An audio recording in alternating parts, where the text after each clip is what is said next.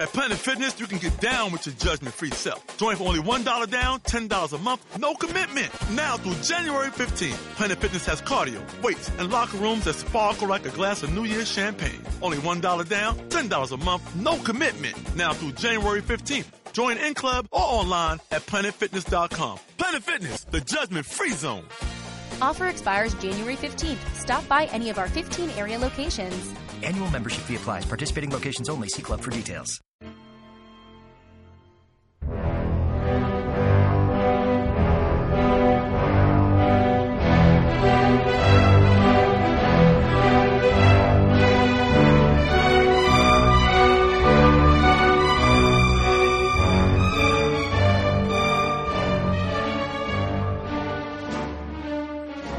Welcome to the History of the Cold War podcast, episode 46 The Decline and Fall of Imperial Japan.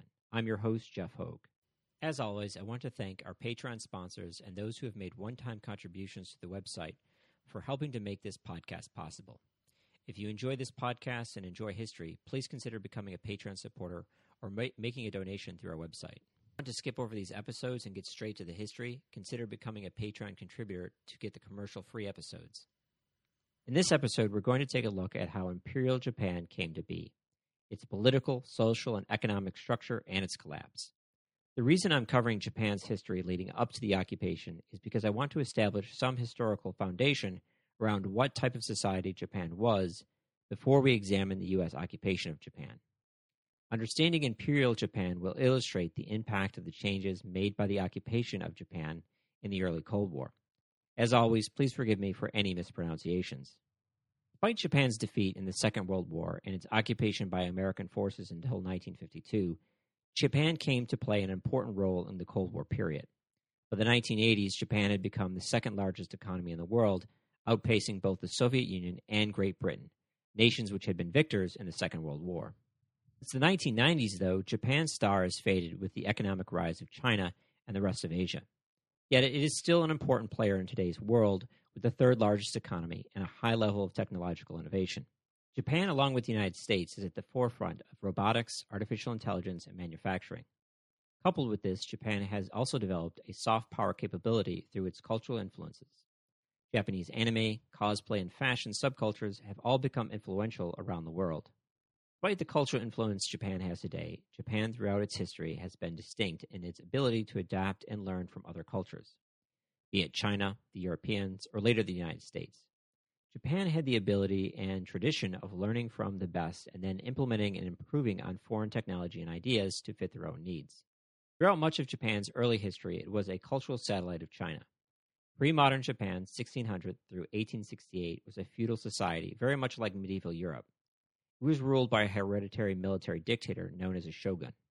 The shogun exercised political authority supported by an aristocracy of land owning knights known as samurai. The emperor retained only ceremonial and religious significance, lacking real political authority. Japan was an isolated and closed traditional society, as certain technologies were banned, such as guns, and communication with the outside world was limited and censored by the Tokugawa regime. The only Western nation that was allowed to trade with Japan were the Dutch under strict regulations.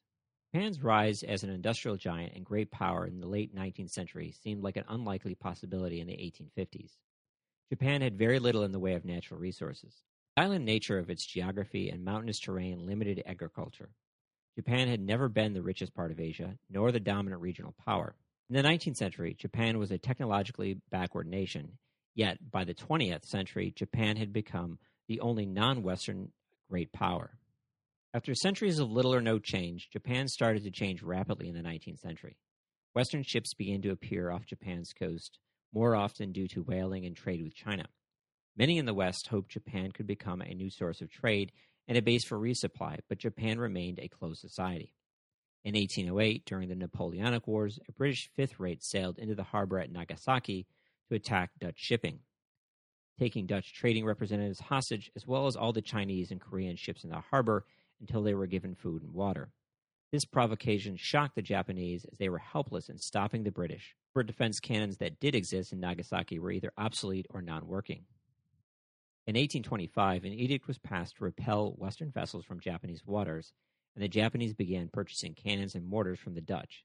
and by 1852, Japanese armories began producing domestic weapons copied from Dutch design.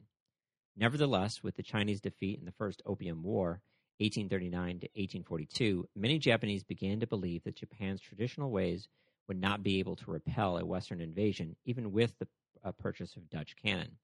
They argued that Japan should study and adopt Western ideas, especially around warfare. Traditionalists disagreed and arrested many of the reformists, forcing them to commit suicide. Nevertheless, in 1853, Commodore Perry arrived in Tokyo with a squadron of four steam powered warships, threatening to open fire if the Japanese refused to negotiate with him. In the end, Japan agreed to the American demands of opening two of their ports to trade, granting good treatment to the shipwrecked American sailors, and the establishment of an American consulate.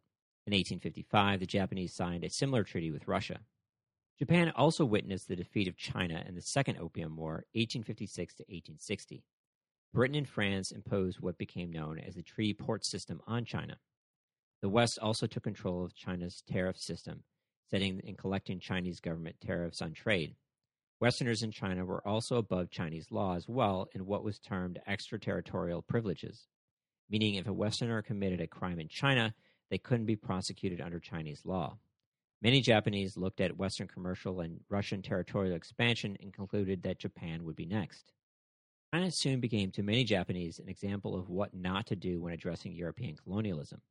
The Chinese considered Western civilization as barbaric, and China's leaders wanted no part of the Western trade or the accompanying quote spiritual pollution close quote. Chinese elites' pervasive contempt for foreigners had discouraged the study of the West, and they failed to appreciate the unprecedented nature of the threat.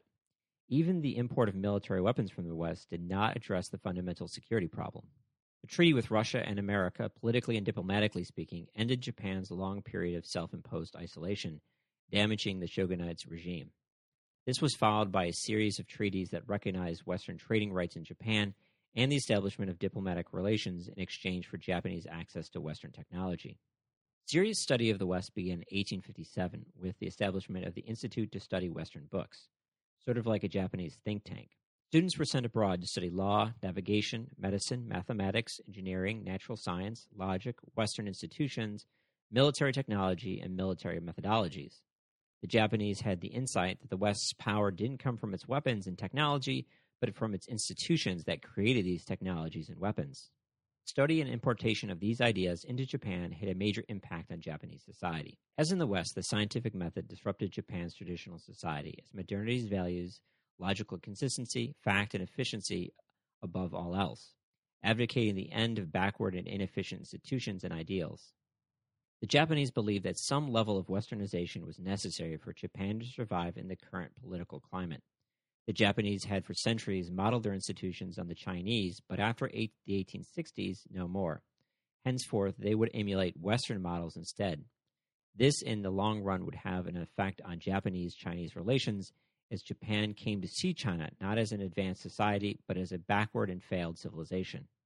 Many Japanese, especially the samurai, were not happy with this arrangement, and attacks against foreigners and, and Japanese who worked with them became endemic in the 1860s.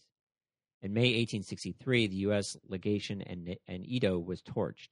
The Japanese economy also suffered during this period as the influx of outside gold and silver resulted in inflation and Japanese gold supplies quickly evaporated as Westerners traded silver for gold.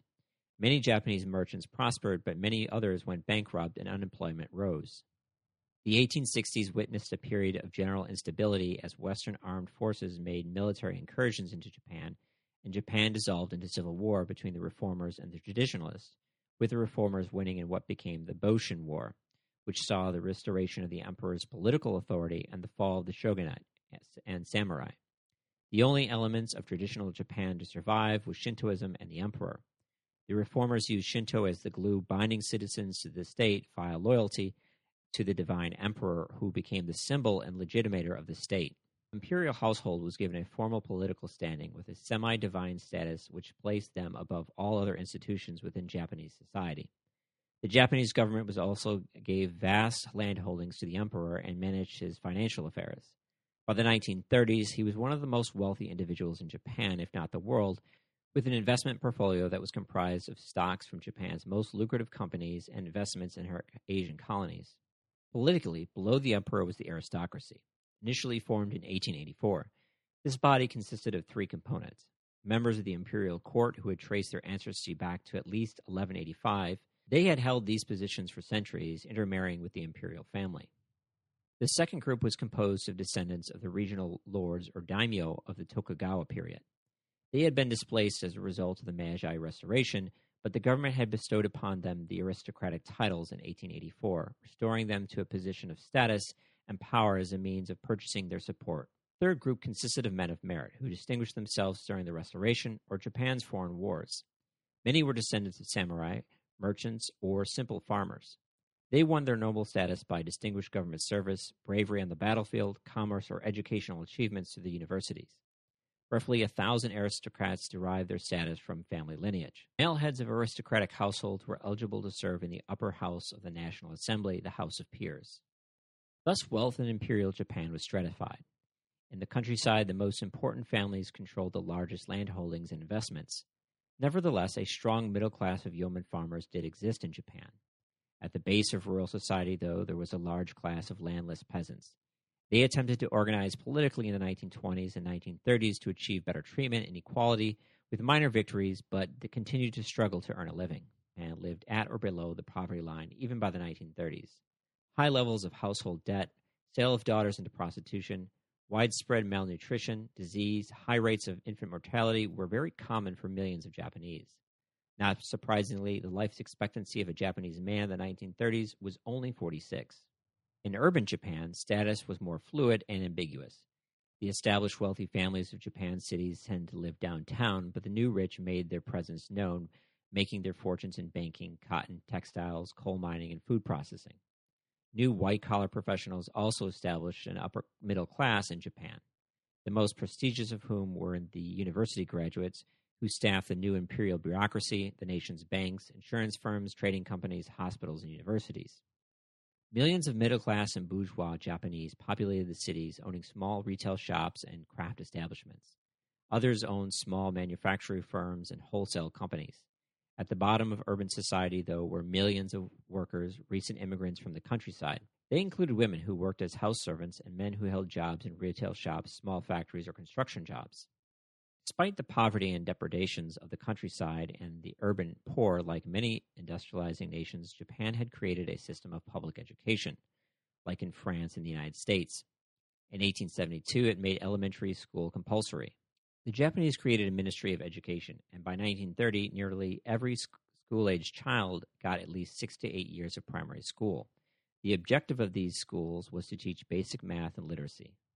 Another element in Japanese education, as it was in other nations like the United States or France, was the indoctrination or education, depending on one's perspective, and nationalism and the history of Japan. Children were taught that the emperor was a living god and that they had to swear unquestioning loyalty to him and the nation. Most Japanese school children, after finishing primary school, went directly into the workforce as mill hands, household servants, urban laborers, or farm workers. A fraction of these children went on to public high school, which operated like private preparatory schools.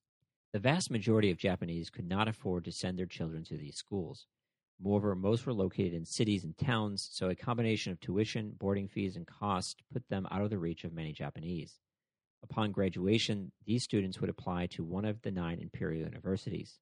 Thus, although a few people of modest origins were able to rise in Japanese society, the Japanese education system essentially reinforced existing social patterns and structures within Japanese society.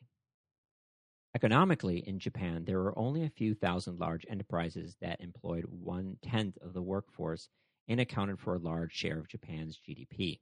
Many of these companies, despite their size and complexity, were relatively young companies dating back to the 1880s and the 1890s. A few had only been established at the beginning of the 20th century. Many produced modern goods and were in competition with Western manufacturers. The Japanese industrial sector consisted of three main parts government enterprises, independent firms, and the zaibatsu. The government itself owned a number of factories, the railway, the telephone, and the telegraph system. The most important government owned companies was the Yawata Steel, which was one of Japan's major steel companies, the government arsenals, and naval shipyards.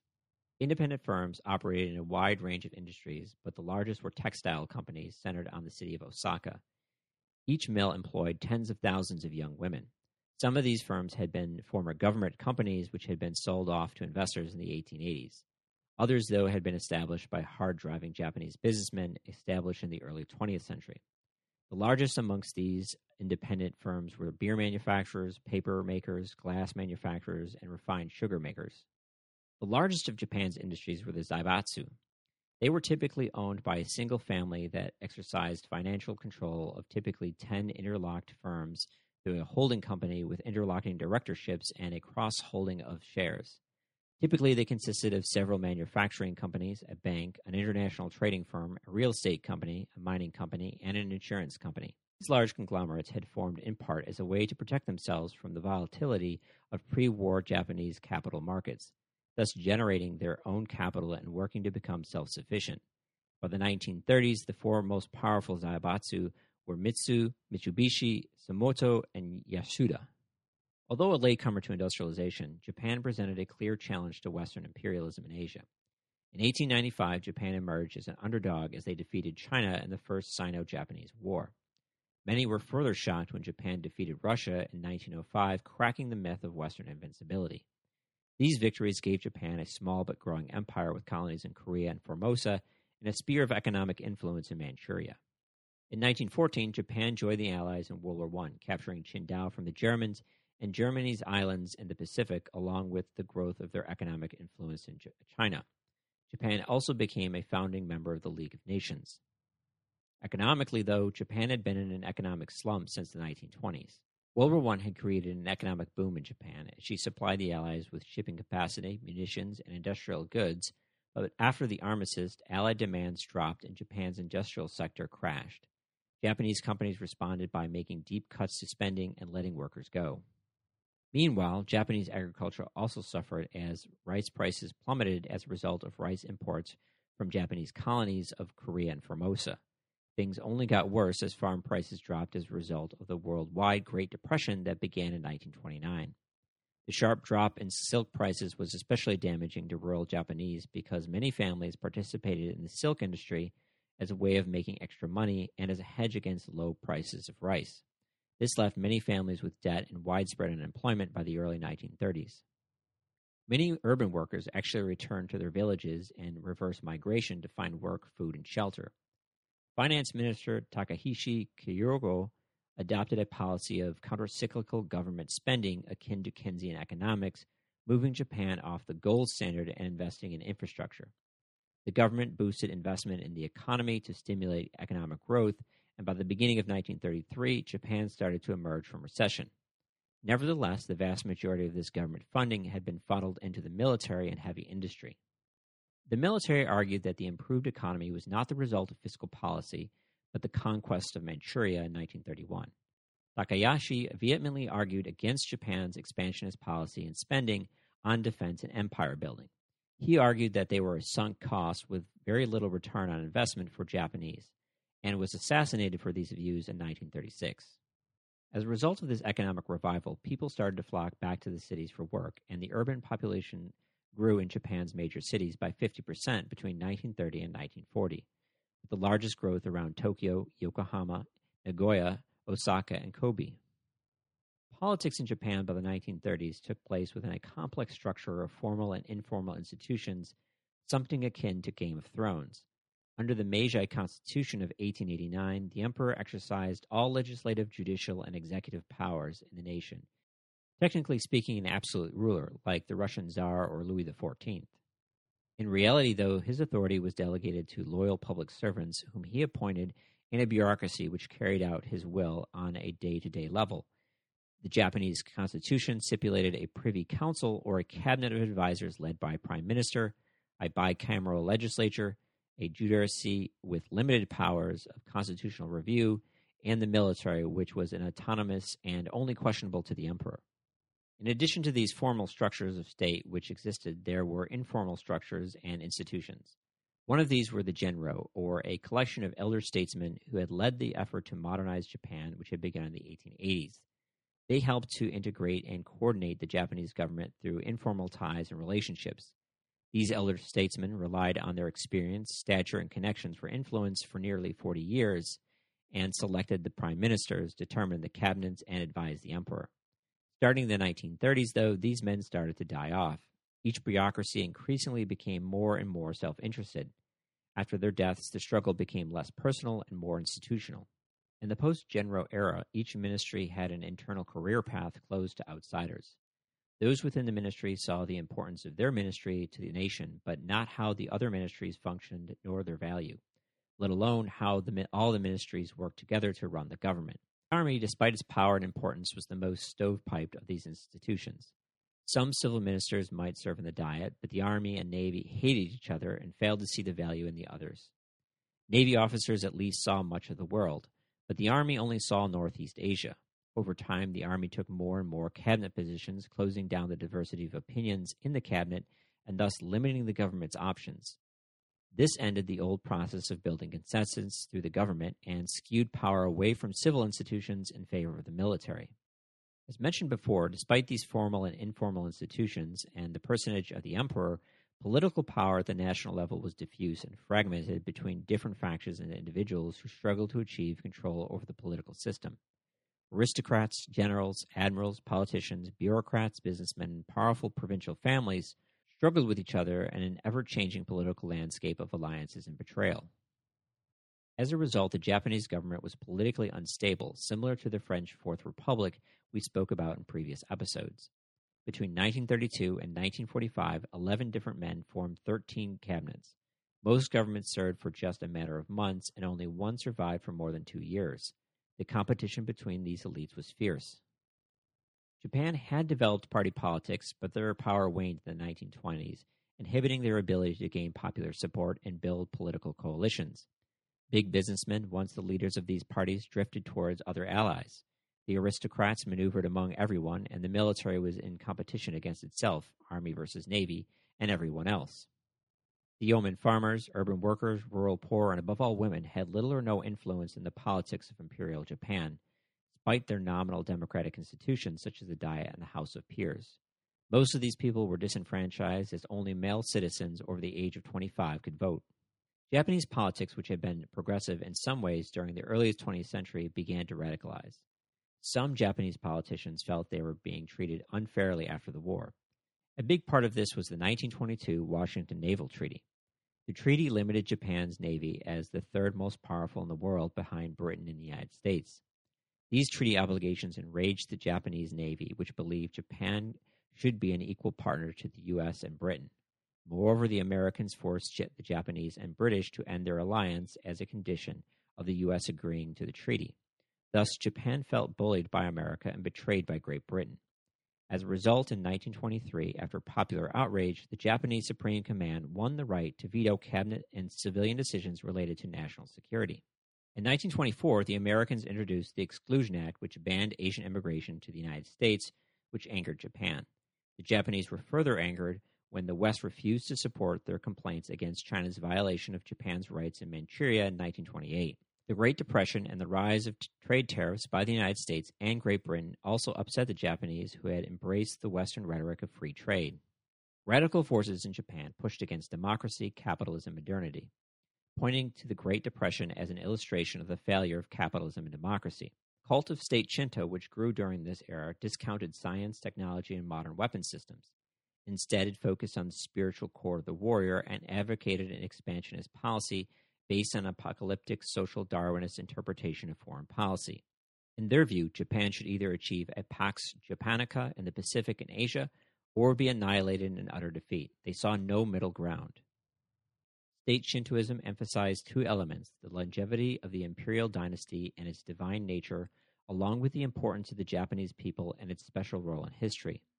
By the 1930s, many young radical officers advocated the overthrow of the government and embraced the samurai tradition. This was especially troublesome as they had an aggressively combative and racist worldview. Army and Navy officers did not attend Japanese universities and instead attended Japanese military academies. Their teens on, they were imbued with authoritarian views. They emphasized harsh discipline and unquestioning loyalty. In just six years, two serving and two former prime ministers were assassinated, whereas two other failed assassination attempts were carried out on former prime ministers. It was clear by the 1930s that the practice of compromise and consensus building had been jettisoned in favor of assassination. In this political atmosphere, the liberal elements of Japanese society were either imprisoned or driven out of politics. Japan also had a deep dispute with China. Despite Japan's achievements and its treatment by Western powers as an equal, China continued to diplomatically treat the Japanese as their inferiors, referring to them in diplomatic documents as dwarfs and midget pirates into the 1940s. These insults infuriated the Japanese. China still wanted Japan and everyone else to treat them as the hegemonic power of Asia, despite their meteoric decline. Chinese political instability threatened to spill into Manchuria as well. Since the fall of the Qing dynasty in 1912, China disintegrated into a long civil war that lasted into 1949, which resulted in a number of warlords on Manchuria's border. Above all, China was determined to expel the imperialists from China, most, most of all Japan. China wanted to nationalize the railroad in Manchuria, meaning the loss of Japan's investments.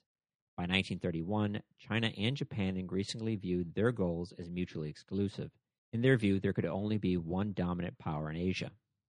Japan was also concerned about the resurgence of Russia as the new Soviet Union. They were anxious about the spread of communism into Northeast Asia, which threatened their investments in Manchuria. In July 1929, the Manchurian warlord Zhang Xueliang tried to force the Soviets to relinquish all their czarist concessions. Zhang took over the East Chinese Railway. The Soviets responded by deploying 100,000 troops and defeating them by December. This struck a chord with Japan, who feared their economic sphere of influence in China was under threat from Soviet expansion. Compounding this, in June 1931, Russian trains were, would be exempt from tariffs, but not Japanese trains, undercutting Japanese trade in the region. I want to take a quick break here and thank our Patreon supporters and one time contributors for making this show possible. Recently, I received a funny request to have Morgan Freeman narrate the podcast, which is a great idea. Nevertheless, the listener who requested this, uh, we're going to need a lot more donations to make that happen.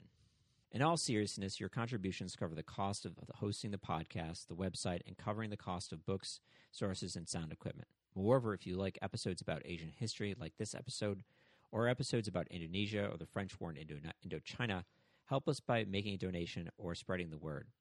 As our next couple of episodes here will be focusing on Japan, and we will be having episodes covering the Chinese Civil War coming out this summer as well.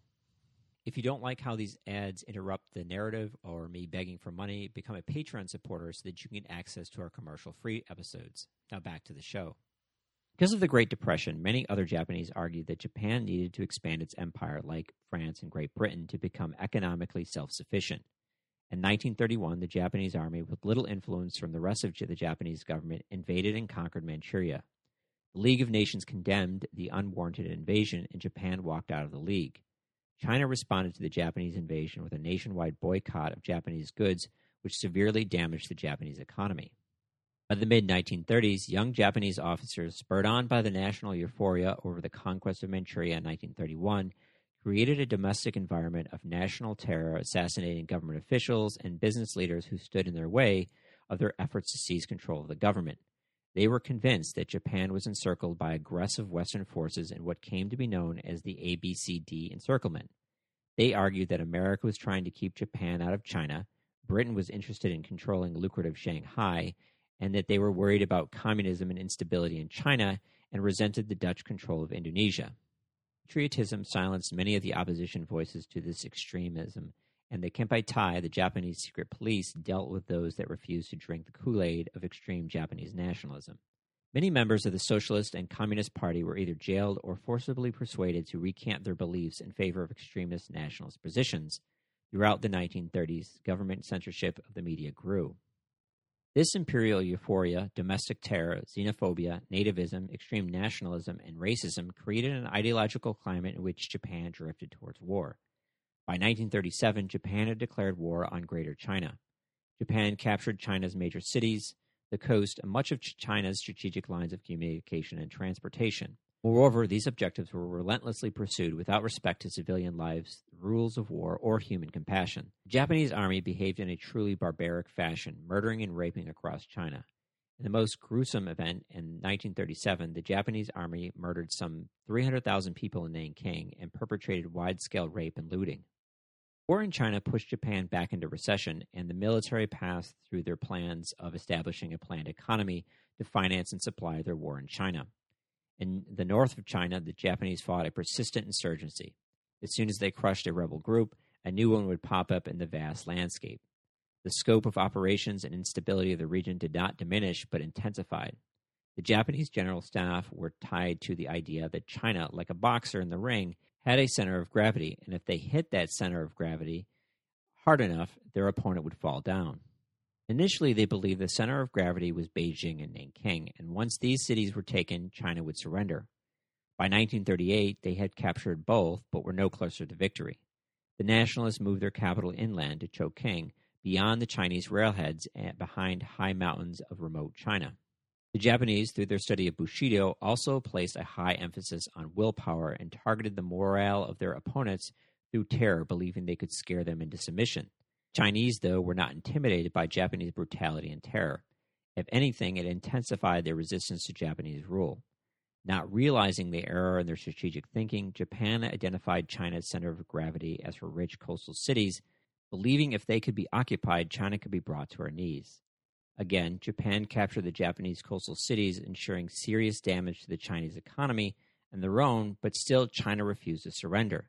The nationalists lost armies, but just rebuilt them thus overextending the Japanese supply lines and manpower.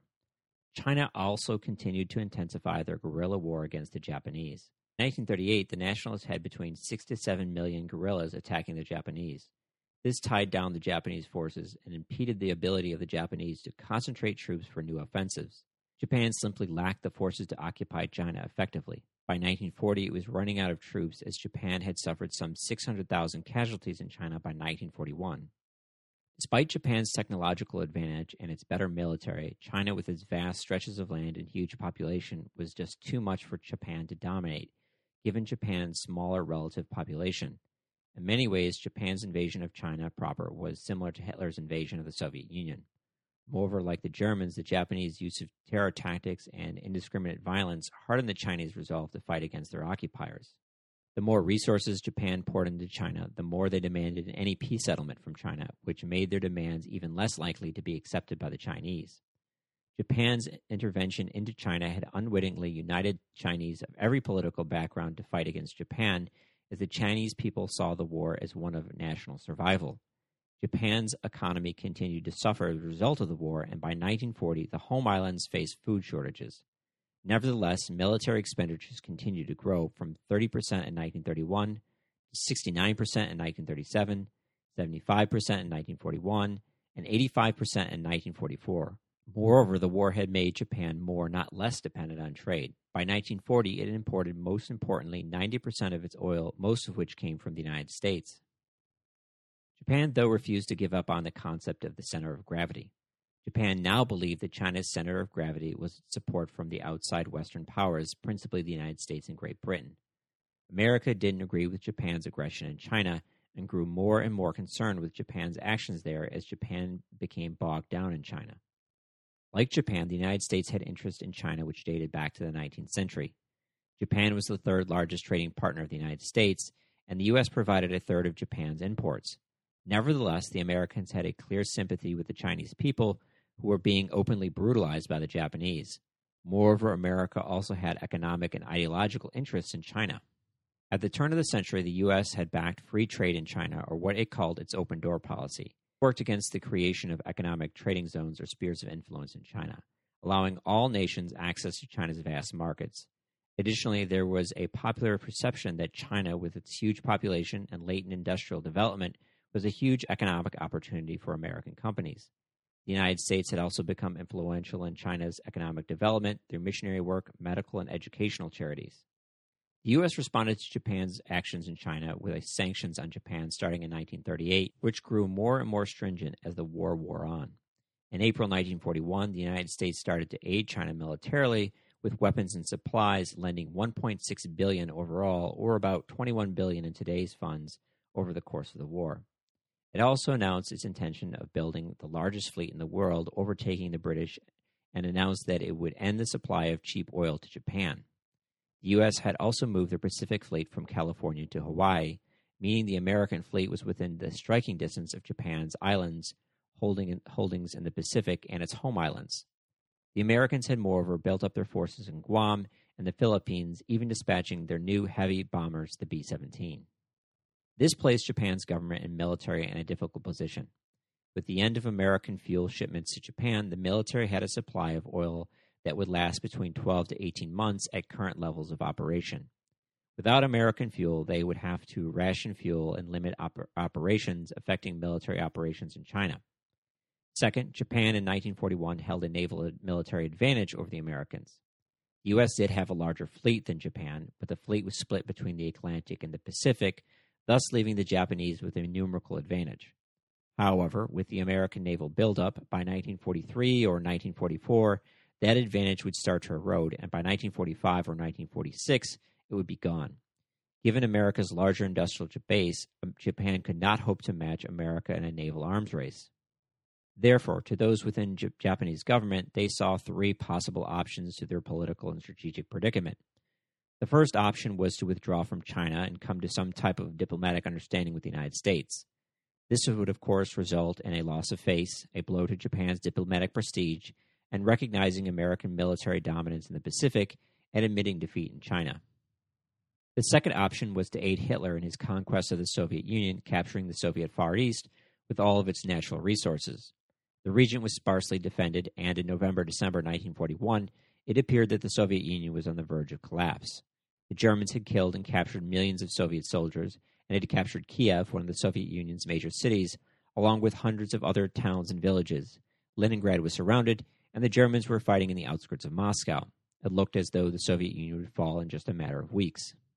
Option three was the invasion of Southeast Asia. These lands were rich in natural resources such as rubber, oil, and foodstuffs, which could feed the Japanese war machine. Moreover, these regions were poorly defended. France, which controlled Indochina, and Holland, which controlled Indonesia, were both occupied by the Germans, and its colonies were sparsely defended. The British and Americans still did pose a threat, but most of Britain's naval and air forces and armies were back in Europe and Egypt fighting against the Germans and the Italians. The forces she did have in the region were few and poorly equipped. The Americans did have sizable forces in the Philippines and Hawaii, but Japan still held a considerable advantage, and its troops were battle hardened versus the Amer- inexperienced Americans. The first option, for obvious reasons, didn't appeal to Japan's militants. Second, it may seem mad or crazy that a nation would go to war to protect its prestige and honor, but it should be remembered that the U.S. persisted in its fight against communists in Vietnam for many of the same reasons. The reputation and prospective invasions counts for a lot in diplomatic relations. It should also be remembered that it's not easy for a nation to lose a war and admit defeat, no matter how stark the situation. Hundreds of thousands of Japanese had already lost their lives fighting in China, and Japan had made national sacrifices both economically and socially to wage the war in China. What were Japanese politicians and elites supposed to tell the Japanese people? That their sons and fathers had died for a lost cause and they had spent billions on an ill fated expedition? Therefore, Japan, despite the consequences, decided to drink itself sober and double down and expand the war. Option 2, the invasion of the Soviet Far East, was rejected in favor of option 3. First, much of the resources in the Soviet Far East weren't developed versus those in Southeast Asia. The rubber plantations and oil fields were already uh, in operation. Second, in the Soviet and Japanese border clashes between 1932 and 1939, Japanese forces had performed poorly against the much more mechanized and armored based units of the Soviet army. Granted, the Soviets would be fighting a two front war, but that was no guarantee that it would be an easy victory over the Soviets. Moreover, Japan was already bogged down in a land war in China. An invasion of the Soviet Far East would require hundreds of thousands of more troops, which they just didn't have available. Finally, a war with the Soviet Union wouldn't address the growing American threat nor would it address the immediate fuel issues of the Imperial Japanese forces or bring a resolution to the war with China. Third option of war in Southeast Asia was chosen. European colonies were sparsely defended. The resources in those regions were already developed, and the Americans were considered weak willed. Finally, defeating Britain and America, they believed, would end their material support for China, bringing about the final resolution of the war there in China. The Japanese believed that a swift surprise attack against Allied forces across the South Pacific and Hawaii would quickly defeat the Allies and bring the Americans to the peace table. They believed that the U.S. was weak willed and would be unwilling to wage a protracted war after the destruction of their fleet at Pearl Harbor and the defeat of their forces in the Philippines. Therefore, on December the 7th, 8th, the forces of the Imperial Empire of Japan launched attacks throughout Southeast Asia and the South Pacific. The American fleet was significantly damaged at Pearl Harbor, but the Japanese failed to destroy the American carriers, its dockyards, nor had they destroyed the American fuel depots. The plan had called for three waves of attacks against Pearl Harbor, but realizing the American carriers were not at port, the Japanese Admiral Nagumo decided to call off the third wave of attacks. The American carriers had left port that Friday for training operations. Not knowing where the American carriers were, Nagumo f- feared that he could launch his final wave of planes and then be surprised by the American carriers, so he decided to cut his losses and withdraw. In retrospect, missing the American carriers left Americans with an offensive capability, which they used to halt the Japanese advance first at the Battle of the Coral Sea and later at the Battle of Midway. Not destroying the dockyards allowed the Americans to repair many of the ships that had been damaged in the attack. Finally, leaving the American fuel depots in place allowed the Americans to maintain a high level of naval operations in the Pacific, which have, would have been hampered with the loss of that fuel. Nevertheless, by early 1942, the Philippines, Indochina, Malaya, Singapore, Hong Kong, and the Dutch East Indies had all been captured by the Japanese. The Japanese had, however, miscalculated the endurance of the Americans and the British to continue to fight. After the defeats at the Battle of the Coral Sea and the Battle of Midway, Japan was put in the defensive, and the war grind on in a slow war of attrition. Gradually but decisively, and at great human cost, the Allies pushed the Japanese back. Japan's strategy became defense in depth. They would fortify the outer islands of the Pacific and island fortresses, where each one was held to the last man, which was supplemented with suicide planes known as kamikaze, which caused immense damage and loss of life to American ships. The Japanese believed that the Americans couldn't stomach these types of battles, and after a few such engagements would come to the negotiations table. The Americans, though, bypassed many of these islands and was willing to pay the dreadful price for those islands that they needed. In the Central Pacific, led by the U.S. Marines and Admiral Nimitz, the Americans advanced across the remote islands on their way towards Japan's home islands. In the South Pacific, led by General MacArthur, the U.S. Army and the Anzacs retook New Guinea and the Philippines. In Burma, the British and Indians and the Americans pushed the Japanese back out of, out of Burma into China, and finally, Japan was still bogged down fighting in China. Victory in the Pacific did not come easily to the United States, but Japan still had one third of its forces, or about 1.8 million men, tied down in China. In 1945, the Japanese Navy had virtually ceased to exist, and the Americans began firebombing Japan's cities. In 1944, the Americans began to aggressively bomb Japan, targeting most of their major cities. In 1945, the air attacks became almost unceasing, and over eight months, American bombers launched almost 300 raids, dropping 300 tons of incendiary bombs and withering attacks.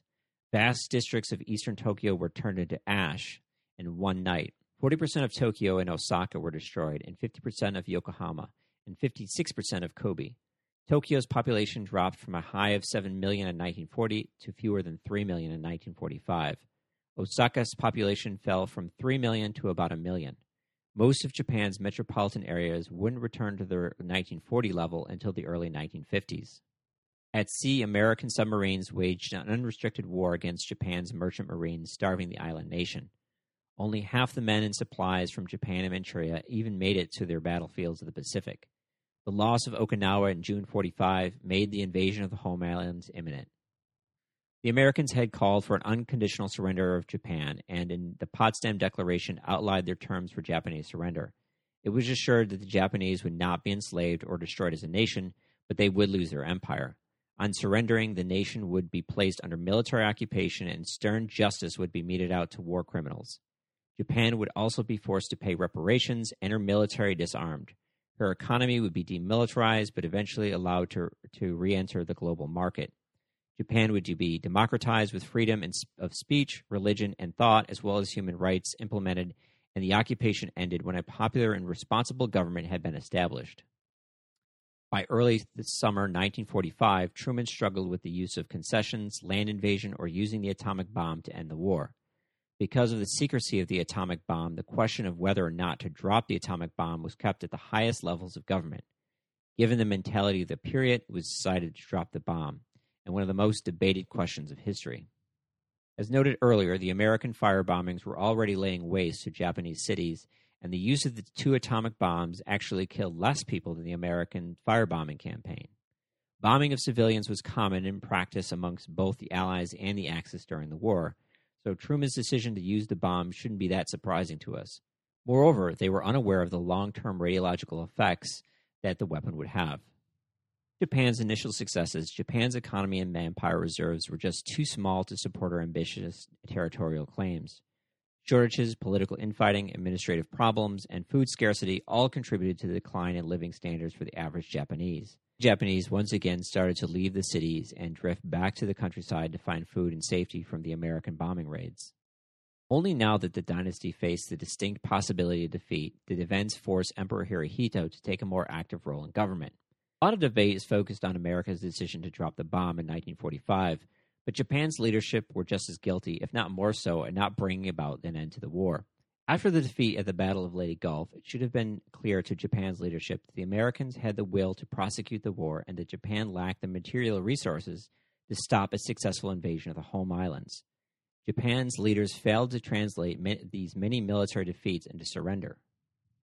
Instead, they believed that if they could make the invasion of Japan costly enough, the Americans would come to their senses and negotiate, allowing Japan to keep a portion of her empire and save her national honor. In this effort, Japan redeployed a million men from China to Japan proper. In the end, it was the combination of the atomic bomb and the Soviet Union's entry into the war that compelled Japan to surrender. The Japanese armaments minister had initially assumed that the United States had only one bomb, but after the attack on Nagasaki, assumed that the United States may have close to a 100 bombs. Foreign Minister Togo and the Emperor argued that the atomic bomb altered the military situation and that the Americans would continue to drop atomic bombs on Japan's cities with devastating effects. They were, of course, unaware that the U.S. had only two bombs. The bomb dropped on Nagasaki didn't induce the surrender of Japan, but it did confirm and amplify Japan's worst fears. Even with the use of the American atomic bomb and the Soviet Union's entry into the war, the Japanese War Council was split as to if Japan should surrender or continue to fight. The military, led by General Anami, still called for a decisive homeland battle, insisting that Japan could, should only surrender if there was no occupation of the homelands, the Japanese armed forces disarmed voluntarily, and war criminals would be prosecuted under Japanese law in Japanese courts. They were, of course, concerned that they would be prosecuted for their role in the war. They conceded that the atomic bomb and that the entry of the Soviet Union into the war had made military victory impossible, but that to surrender without fighting would represent a more serious spiritual defeat of the Japanese people. They argued that as the younger officers would never accept surrender and Japan had to have the last sacrificial homeland battle. Foreign Minister Togo led the peace camp and argued that they should accept the Potsdam Declaration and insisted on ending the war on the sole condition of preserving the emperor's system. Hirohito saw that only his direct intervention could save the situation and sided with the peace lobby. Could have very easily have voted the other way and allowed the army their last great battle. Hirohito receives a lot of just criticism for Japan's conduct during the war, but his decision to surrender in August of 1945 probably saved millions of his people's lives. Even with the emperor's decision, elements of the Japanese army refused to surrender and attempted to overthrow the government and stop the scheduled surrender broadcast. Japanese forces attempted to take control of the imperial palace and put the emperor under house arrest. They ultimately failed to gather enough support from the rest of the army, and they failed to destroy the recording of the emperor's surrender broadcast. So, what went wrong? How did Japan become so successful in such a short period of time, creating one of the largest and shortest lived empires ever?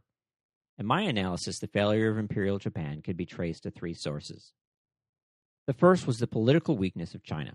For thousands of years, China had been the hegemonic power in Asia, more or less securing the relative political stability of Asia. The decline and eventual fall of the Qing dynasty in 1912 created a power vacuum in Asia. Japan feared that Russia would fill this vacuum and come to control Northeast Asia. Therefore, Japan pursued a series of wars in order to protect their interest in, in China and Korea. These wars, however, didn't end Chinese political instability, they only exacerbated China's weakness. Japan lacked the resources to impose a political stability in Asia. Japan's leaders in the 1930s refused to recognize and or understand that they could not dominate China in the long term a Pax Japonica was just unrealistic. Second, the decline of the Genro generation caused significant problems for Japan. This generation understood how the entire Japanese government functioned and thought about Japan on a national level versus the leadership of Japan by the 1930s, thought about the perspective of their ministry first and Japan second. They failed to see the larger strategic picture as they focused on the operational levels of war, winning battles, but they neglected the strategic aspects of the war. The Japanese never play the devil's advocate in their strategic thinking. What if China has no center of gravity? What if China can't be intimidated? What if the United States is tougher than we think? Japan just kept rolling Bismarck's proverbial iron dice of war without thought of the consequences or the ramifications of those decisions, which ultimately led to the defeat and the occupation of their nation. Genro were a much worldlier generation as well. They had traveled to the West, and many had studied in the West. They understood Japan's power relative to the West. The generation that came to power in the 1930s was less worldly, especially the army, many of whom had never been outside of Northeast Asia. Moreover, unlike the Genro generation, they rejected logic and science in favor of a romanticized ideal of Japanese feudal society. This closed mindedness and rejection of reason and logic made the Japanese to make uneducated and dangerous decisions like embarking on the conquest of China and starting a war with the strongest industrial nation on earth on the assumption that their people lack spirit. Finally, the other political factions in Japan failed to unite against the growing power of the Japanese army they let themselves be intimidated by assassinations and the nation be driven off a cliff before they came to their senses about the futility of the war and the insanity of the imperial staff. As always, thank you for listening. Stay tuned for our next episode as we examine the thought and planning by the Americans around the occupation of Japan.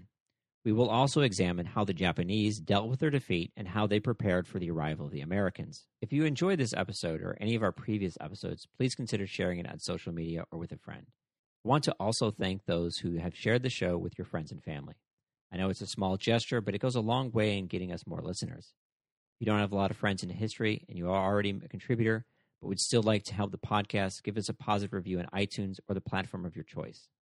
If you want to follow us on social media, check out the pictures for this episode, ask questions, or donate to the podcast, check out the website at www.historyofthecoldwarpodcast.com, one word.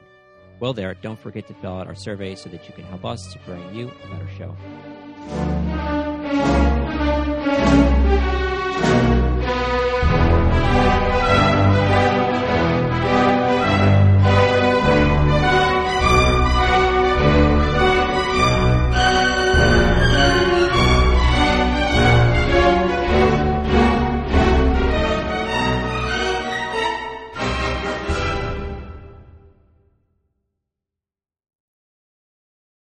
At Planet Fitness, you can get down with your judgment-free self. Join for only $1 down, $10 a month, no commitment. Now through January 15th, Planet Fitness has cardio, weights, and locker rooms that sparkle like a glass of New Year's champagne. Only $1 down, $10 a month, no commitment. Now through January 15th. Join in club or online at planetfitness.com. Planet Fitness, the judgment-free zone.